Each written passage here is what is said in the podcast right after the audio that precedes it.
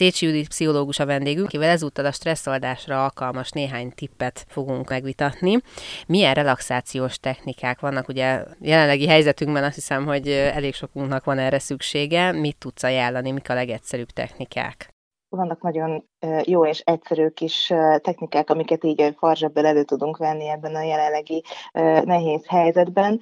Jó hír az, hogy már az interneten is nagyon sok ilyesmit lehet találni. Van telefonos applikáció is már arra vonatkozóan, hogy elsajátítsunk stresszkezelő módszereket, és a YouTube-on is számtalan oktató videó van erre vonatkozóan, de azért mindenképpen ezeket kellő kritikával kell szemlélni. Vannak olyan módszerek, amik nagyon egyszerűek, vannak, amihez viszont külső segítségre, akár egy szakembernek a segítségére is szükség van, hogy elsajátítsuk őket. A legtöbb viszont, amiről most szeretnék röviden beszélni, az olyan, amihez egyáltalán nem kell semmilyen eszköz, vagy akár hangfelvétel sem, hanem elég az, hogyha keresünk egy nyugodt helyet magunknak otthon, és ott néhány percig magunk tudunk lenni. Mi az ideális helyszín egyébként ezekhez a relaxációs gyakorlatokhoz? Kezdő szinten még az nagyon fontos, hogy keressünk magunknak valami olyan helyet a lakásban, ahol, ahol egyedül tudunk lenni, esetleg félhomályos, félhomályban tudunk leülni, vagy akár lefeküdni is, és először így érdemes gyakorolni ezeket a technikákat. A napnak melyik szakában a legideálisabb? Mindenkinek teljesen egyéni az, hogy mikor találja meg ezeket az időpontokat, érdemes végig gondolni a napi rendet, és beiktatni egy vagy két olyan kis rövid idősávot, amikor tudjuk ezeket a, a gyakorlatokat csinálni. Mert hogy ezek mindegyike olyan, hogy érdemes többször gyakorolni, akár napjában is többször, és hosszabb ideig, tehát néhány nap vagy néhány hétig, hogy ezeket teljesen tökéletesen, akár reflexzerűen tudjuk már űzni. Mennyi időt kell rászánni erre? Tehát fél órában gondolkodjunk, vagy néhány perc is elegendő lehet? Néhány ehhez? perc, tehát ezek ilyen 5-10 perces időintervallumot felelő gyakorlatok. Akkor térjünk át egy kicsit a konkrét gyakorlatokra. Mi az, ami az általános szorongást például oldhatja egy kicsit, melyik melyik ez a technika? Ezt kérlek, hogy részletesen meséld is el nekünk, hogy hogyan kell elvégezni helyesen. Amikor szorongunk, akkor jellemző az, hogy egyre gyorsabban kezdjük el a levegőt venni, egy ilyen hiperventilációs állapot tud előállni. Folyamatosan az az élményünk, hogy nem kapunk elég levegőt, a levegővételek egyre lerövidülnek, és ez egy ilyen ördögi körként egyre jobban bele tud minket sodorni a szorongásba. Tehát ilyenkor érdemes megtanulni azokat az ilyen nagyon rövid légzés technikákat, amikkel mindezt a folyamatot visszafordítjuk. Erre például egy nagyon egyszerű dolog, talán a legelemibb az, hogy megtanuljuk a hasi légzést. Ugye a legtöbbünk a hétköznapjainkban melkasi légzéssel lélegzünk, ami által kevésbé tud a teljes tüdőnkön átmenni az oxigén, kevésbé tud cserélődni az oxigén széndiokszid. Tehát érdemes megtanulni a hasi légzést, ezt például nagyon könnyen lehet úgy elvégezni, hogyha kényelmes fotelban elhelyezkedünk, vagy, a, vagy az ágyra lefekszünk, és a kezünket rátesszük a hasunkra, körülbelül ott köldök környékén, vagy egy kicsit fölötte, és arra figyelünk, hogy a lélegzetvételnél a hasunk emelkedjen és, és menjen vissza, és nem a, nem a, a melkasunk. Ezt nyilván nem elsőre fog sikerülni, de azért többször egy gyakorlással ez, ez abszolút elsajátítható, és ez segít abban, hogy ne ez az ilyen levegőkapkodásos állapot domináljon a léleg, lélegzésünkben. Aztán, ami még nagyon fontos lehet, mondjuk megtanulni azt, hogy a be- és kilégzésünk egyenlő hosszúságú legyen. Ugye egy stressz helyzetben megfigyelhető az egy idő után, hogy ahogyan kapolunk a levegőért,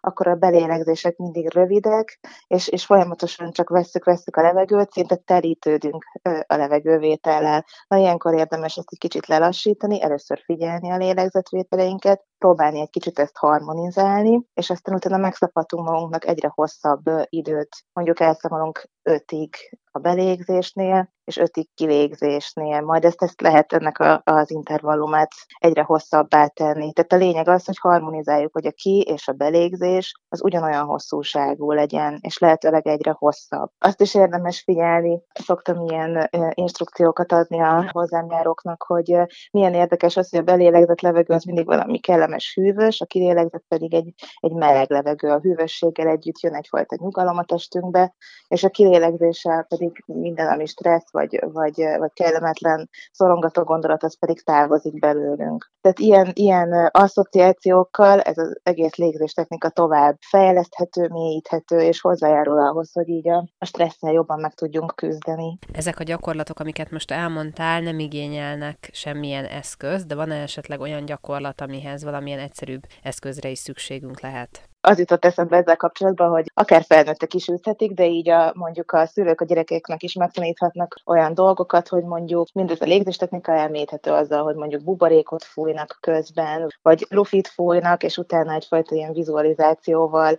már nem valóban a lufival, hanem elképzelve azt, elképzelik azt, hogy egy lufiba fújják bele a levegőt, és akkor így, így próbálják ki ezt a, ezt a légzéstechnikát. Tehát, hogy ilyen egyszerű otthon található apró eszközökkel is ki lehet ezt egész készíteni. Ugye most ezek légzés gyakorlatok, amikről beszélgetünk, van-e esetleg más olyan gyakorlat, ami fizikai gyakorlatnak minősül, de nem csak a légzésre kell odafigyelni? Ilyen például a progresszív relaxáció nagyon egyszerű módszer, mégis nagyon nagyban tudja a test tudhatóságunkat fejleszteni. Sokszor a feszültség együtt jár egyfajta izom merevséggel, és például a fejfájásnak is gyakori oka lehet az, hogyha valamilyen izomcsoportunk a nyakunk vagy a vállövön meg van feszülve.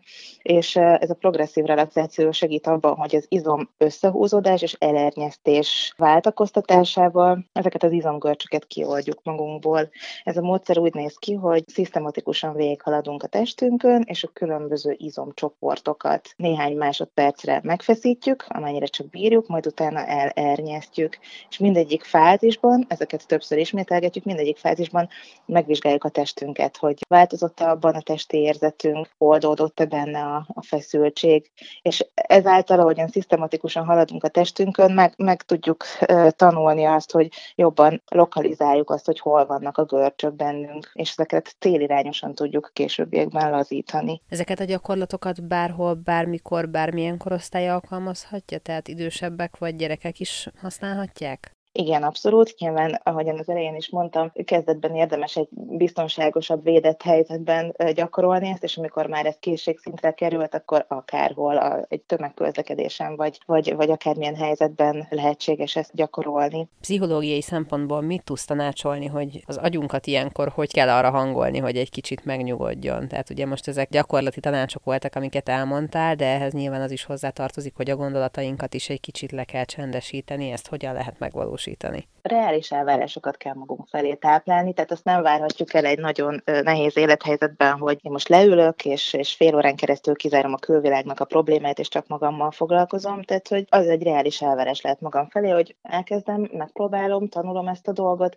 Először ha esetleg egy percre vagy fél percre sikerül magamra figyelnem, vagy az itt és mostban lennem, akkor már az is egy nagyon nagy siker, és ezt lehet fokozatosan növelni. Tehát, hogy ne legyünk szigorúak magunkkal, és, és könyveljük el azt is sikernek, amikor már rövid időre sikerül esetleg ebben, a, ebben az oldottabb állapotban lennünk. És mindez ott kezdődik, hogy engedjük meg, legalizáljuk magunknak azt is, hogyha negatív vagy kellemetlen érzelmi állapotban vagyunk. Tehát, hogy ne akarjunk folyamatosan tűzzel, vassal tenni, tenni, hanem hogyha éppen egy napunk, most itt a karantén idején nagyon rosszul telik, akkor engedjük meg magunknak, hogy ezt az érzést először átérezzük, áthasson minket, és utána sokkal könnyebben tud ez oldódni és változni, mint hogyha rögtön elsőre már el szeretnénk ezt nyomni, vagy mindenképpen szeretnénk ezen változtatni. Korábban beszélgettünk a krízis tanácsadásról, hogyha valaki egy ilyen alkalomra ellátogat, akkor ezekkel a technikákkal ott is találkozhat? Vannak olyan relaxációs és stresszkezelő technikák, amikhez valóban érdemes szakember segítségét vagy vezetését kérni. Például az autogén tréning többek között egy olyan módszer, ami, ami szintén segít a stresszel való megküzdésben, de itt érdemes már szakember segítségét is kérni, hogy ezt elsajátítsuk. Illetve például egy vizualizációs módszer, amikor én keresek otthon magamnak egy kedve, kellemes helyet, és ott megpihenek, kicsit megpróbálok lazítani, oldani magamat, és elképzelek egy olyan helyet, ahol nagyon